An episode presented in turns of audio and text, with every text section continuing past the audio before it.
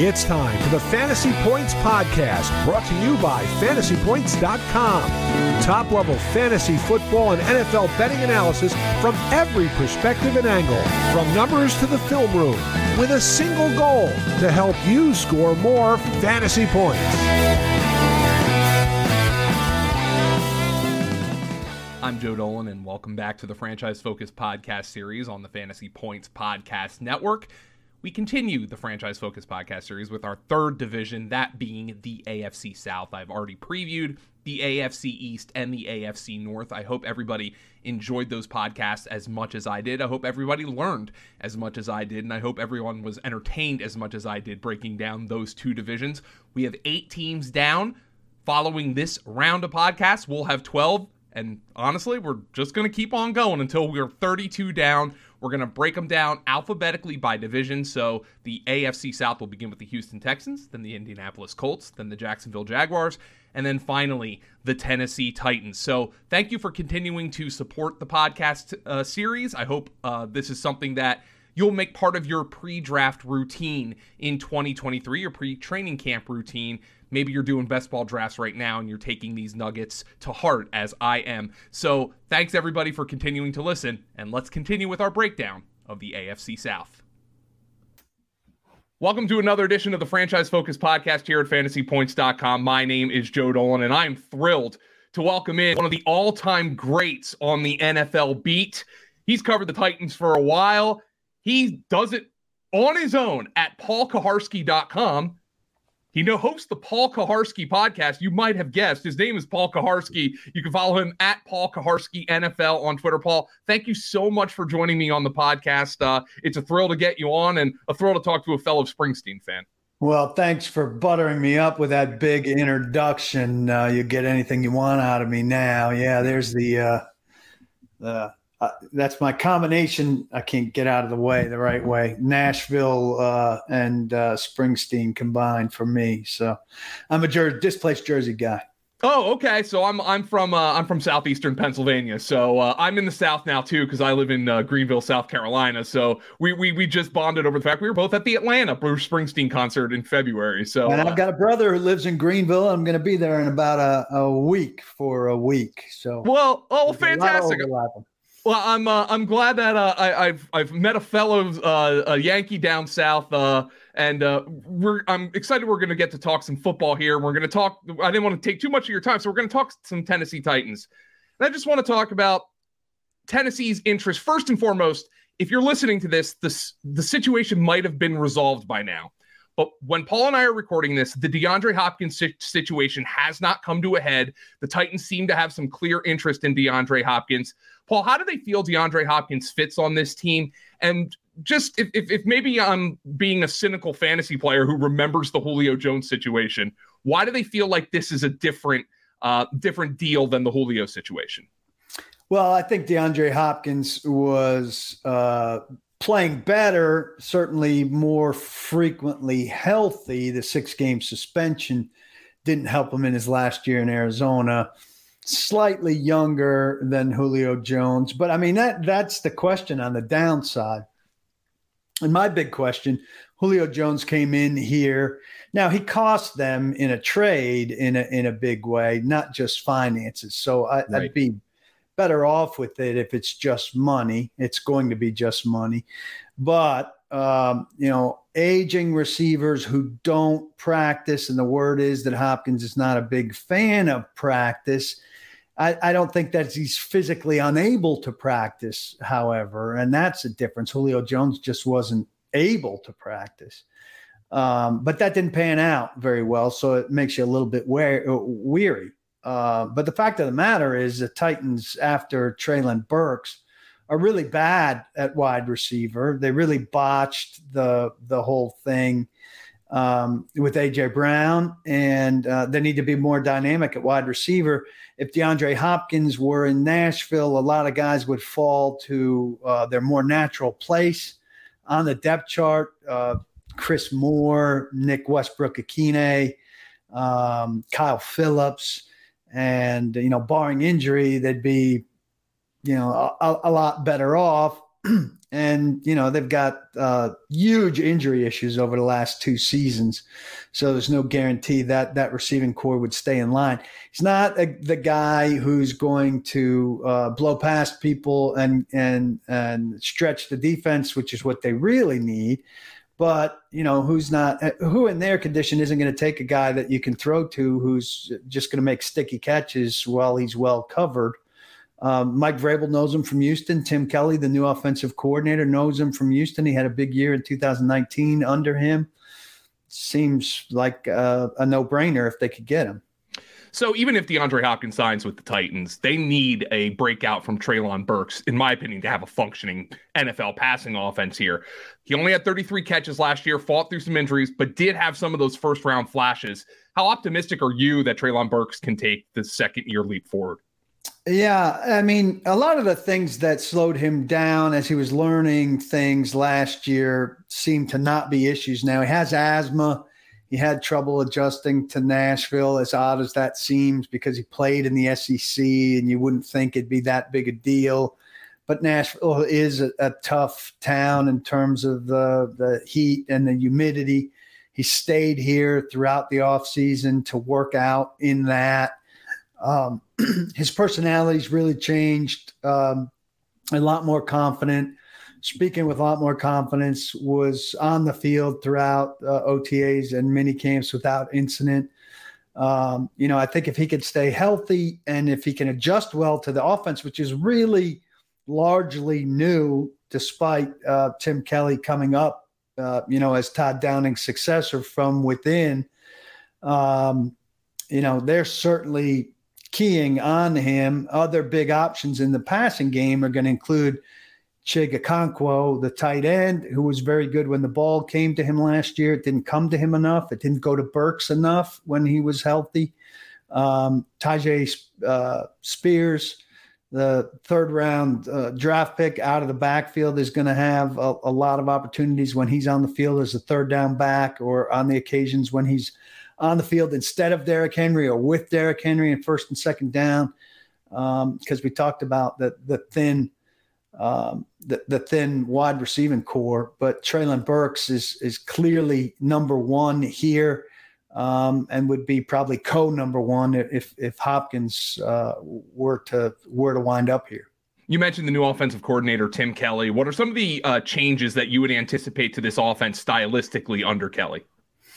Well, um, they've changed the uh, tempo first and foremost um, to a degree that um, you know they said they were going to get faster. Well, they haven't really brought in many faster people. Their offensive linemen are faster, uh, but they're saying well they're going to get more speed out of the guys that they have because of the way they're crafting the offense and because they're going to play more up tempo, be equipped to play more up tempo. They've gone to one word play calls. They'll be in and out of the huddle faster when they want to be. I think they'll get more plays um, when they want them because they're going to be more up tempo. Um, the offensive line's been completely revamped, and most of the guys who've been added are better pass protectors than run blockers. It's been the other way around for a long time. Um, so that'll be interesting. We know Derrick Henry is very effective when healthy. People are expecting him to drop up, drop off a cliff at some point.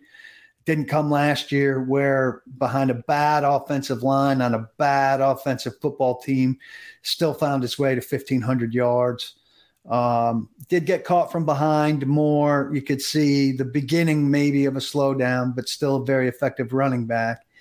Um, but I, I, they were far too predictable, particularly with him running on first downs. I think Kelly will get away from that, see a little bit more uh, motion um, at the snap. Um, they've got to get down in the red zone more, uh, be less predictable on first down and uh, fourth quarter. I, I, just did in my podcast uh, something about Warren Sharp uh, you know, did something. If if games ended at the end of the third quarter last year, the Titans would have been the third seed in the AFC. Um, and uh, instead, they missed the playoffs. They had 10 fourth quarters where they were shut out. Um, so eh, the, the, second half adjusting uh, was was virtually non-existent last year. They got to do a far better job of that. you know, when a, when a team like the Titans misses the playoffs and doesn't score as many points as you think they should, a, a, lot of the fingers end up getting pointed at the quarterback. And curiously, the Titans have spent a day two pick on a quarterback in two consecutive years. How long do you think Ryan Tannehill's leash is here? How much should the fingers be getting pointed at Ryan Tannehill? Well, it wasn't that Ryan Tannehill played, you know, super poorly last year. Was that he's hurt. He missed five games, and they they had to turn to Malik Willis, who was not ready at all, to the point that, um, look, he was a rookie, and you knew he was a guy who was going to need some time to to get ready. But even from a rookie out of Liberty, who was going to need some time, you expected to see some flashes in the games he played. And what we saw was a guy who was so bad that they went out and got a practice squatter from Detroit and Josh Dobbs, who immediately went in front of Malik Willis because he was that bad. And Dobbs showed more life and did a better job, even though he didn't win either. So five games that Ryan Tannehill didn't start, five games that the Titans, uh, you know, had they won one, they would have uh, gotten to the playoffs, and they didn't win any of them.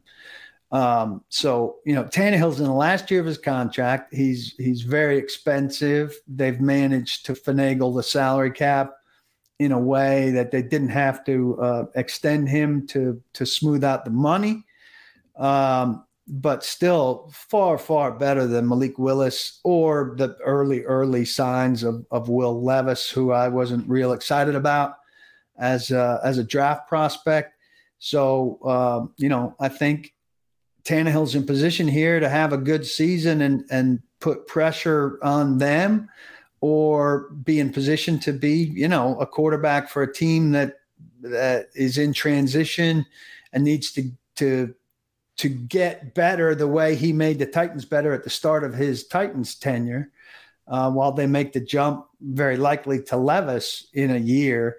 But Levis has to do a lot of good work behind the scenes, and the Titans would be hoping that Tannehill stays healthy. And, um, you know, maybe in a year, if he surprises everybody, Tannehill's big question is the playoffs. He's been terrible in the playoffs. He's been a pretty good regular season quarterback in combination with Henry, as long as they can run a lot of play action and the defense plays well. He gets to the playoffs and and uh, there's a lot of doubt. And if he gets to the playoffs and they eke out one game, that's great but is he going to run the gauntlet through, you know, Burrow and Mahomes and Herbert and Tua and Lamar Jackson and I'm sure I'm forgetting a couple. You know, it's yeah. highly, highly AFC's. Um, so let let's go to Will Levis. Um, uh, it's going to be a big question because if the Titans do struggle at some point, you know, there's going to be talk about going to Levis. Uh, always hard to draw conclusions from shorts and t-shirts but what did you see from him in, in early mini camps yeah he was not not particularly impressive. And uh, the comparison was more between he and and malik willis uh, than it was you know i'm, I'm not saying he should it, you know first off you're hopeful if you draft a quarterback that high he comes into those practices and it's kind of like dropping a bomb right? You go whoa look at this guy and and you feel like uh, you know immediate pressure on the starters. Nothing like that whatsoever. Then the second tier would be like, well, you see some flashes of of the kind of things you're going to want to see from a quarterback on Sunday. And I didn't, I didn't see many of those. And it was apt that we were comparison, uh, comparing him to uh, Malik Willis when you'd prefer to be saying, well, there's some signs of Tannehill there you know, the guy that they want him to replace in a year or the guy that he'd be replacing if Tannehill, uh, unfortunately, would get hurt again. Now, again, that's six practices and OTAs and uh, minicamp that we saw. No pads, no contact, all of that. Maybe the lights come on for him in in a bigger way in those in those situations. He's got a lot to learn and all of that. Comes out of a much more pro style offense that's much more similar to what the Titans do than anything than Willis did. Um, but uh, you know, Tannehill's not going into camp thinking you know there's any uh, anybody pushing him. It would be much more likely an injury situation or things gone awry situation. And I, frankly, I, I I think it'd be a huge surprise if the Titans got themselves in a situation where a healthy Ryan Tannehill got replaced by Will Levis uh, during this season. I think they'd like him to sit, watch, and learn. Maybe get some mop up mop up duty, and then at the end of the season, if things have gone as badly as people are predicting for the Titans, uh, he'd get in there. But I don't think this team's going to be. I don't think it's going to be good. But I don't think it's a three or four win team like uh, a lot of people are betting on. Uh, you know, I think Mike Vrabel's a very good coach. Things fell apart for that seven game losing streak last year, but I think Mike Vrabel can coach this team to to a floor of seven wins. Uh, they got a second place schedule. They're playing the NFC South. They're playing Houston and and the Colts as usual. I think there are wins to be had for them, even if they're not particularly good. So you mentioned in brief uh, Tyjae Spears, the the rookie running back out of Tulane. He was a third round pick, which, as we know, in this day and age, is a pretty good investment into a running back. Um, there were some medical concerns about him prior to the draft. The Titans don't seem to be very uh, very concerned about it. What have you seen from Tyjae Spears? Are you anticipating that there could be a, a role for him independent uh, of Derrick Henry? The Titans not being concerned about a collegiate injury is not an indication that they shouldn't be concerned about a collegiate injury because they have a terrible uh, history here, and they shouldn't be bringing in guys that had you know serious hangnail problems given their uh, state of their roster the last two years. Like he's ACL deficient, it seems like and a lot of experts suspect like he won't be a second contract guy. Well, the Titans don't sign anybody to second contracts anyway. But if you're drafting a guy, I, I don't know why you'd choose to draft one who seems to project to having maybe a four year career. He looks great. I mean, he, he looks like a, a, a great complementary back to, to Henry. Again, this is with no pads and no, no contact um, catches the ball very smoothly. Derrick Henry has gotten better as a pass catcher, but Derrick Henry generally is is facing the quarterback or running basic screens. He's not doing wide receiverish things. Spears was doing wide receiverish things in, in what we saw. I think he's the third down back right out of the gate. That was Dontrell Hilliard's job last year. He wasn't around. Dontrell Hilliard, by the way, led the Titans with four receiving uh, touchdown catches last year. Good. So there's there's room for that, and that's where Treylon Burks that we were talking about or DeAndre Hopkins would would come in handy. Uh, but I think Spears is the third down back right out of the gate, and we'll get some chances on first and second down. Maybe some of them with Henry also on the field. But I, I think we'll see him used in all kinds of ways uh, as as much as he can handle, and uh, and he'll be a huge piece in uh, newfound creativity for them. You know, when I was watching Titans games last year, um, I remember just sitting there saying to myself, watching Chig Okonkwo, and I was saying to myself, I am going to have this guy everywhere in fantasy. You know, he's he's a small tight end. He looks small. He almost looks like a running back out there. But boy, this guy moves incredibly well. Um, I think he um, he basically equaled Treylon Burks' production on half the the routes run do you think this is a guy who could become a legitimate game breaker for the Titans? Yeah, I mean, I don't think he's going to be, you know, George Kittle or Travis Kelce, but I, I think he's going to be very good. Uh, a lot of the metrics, you know, um, what he did per catch and, and and stuff like that were through the roof. And we were asking every week once it was clear how dangerous he was about them getting him the ball more, and they kept saying Todd Downing and and uh, and Mike Vrabel both we're going to, we're going to, we're going to, and they, and they, they never did. I mean, three, four targets a game, and and it just never.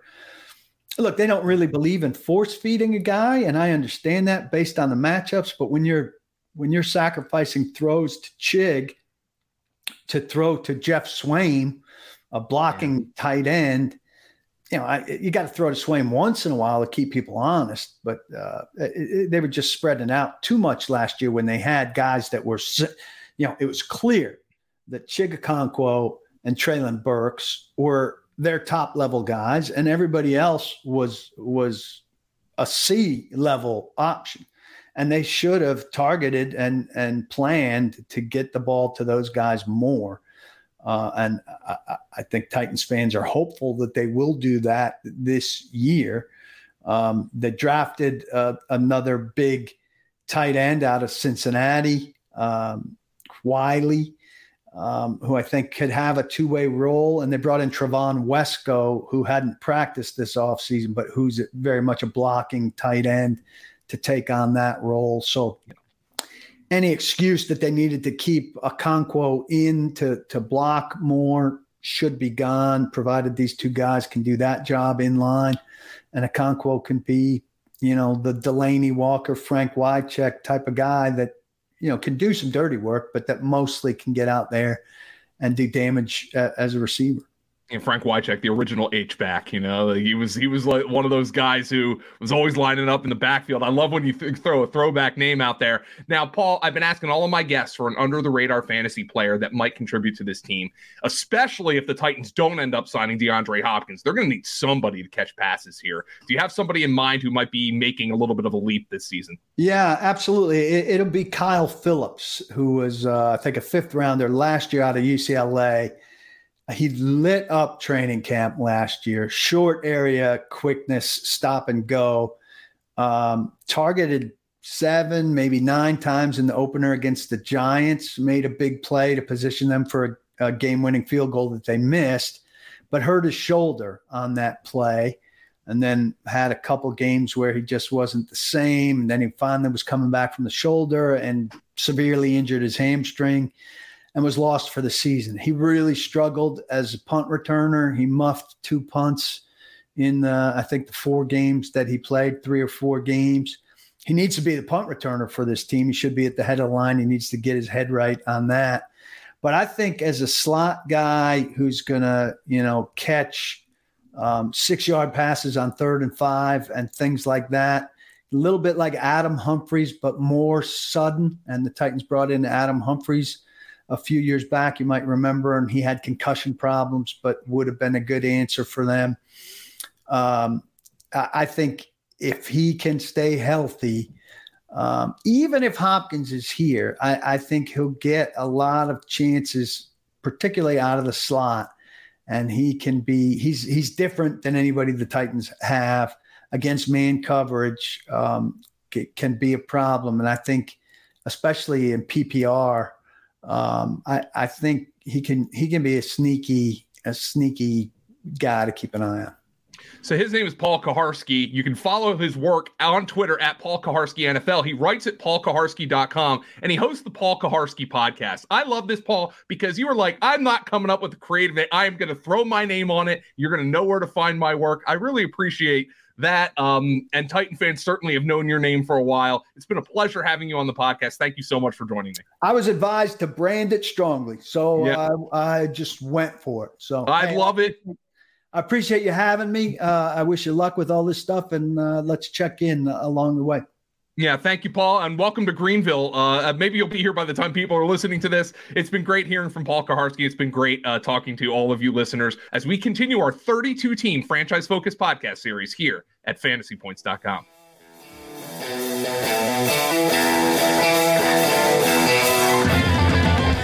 Thanks for tuning in to this edition of the Fantasy Points Podcast. Remember to subscribe, rate, and review on your favorite platform. And come join the roster at fantasypoints.com.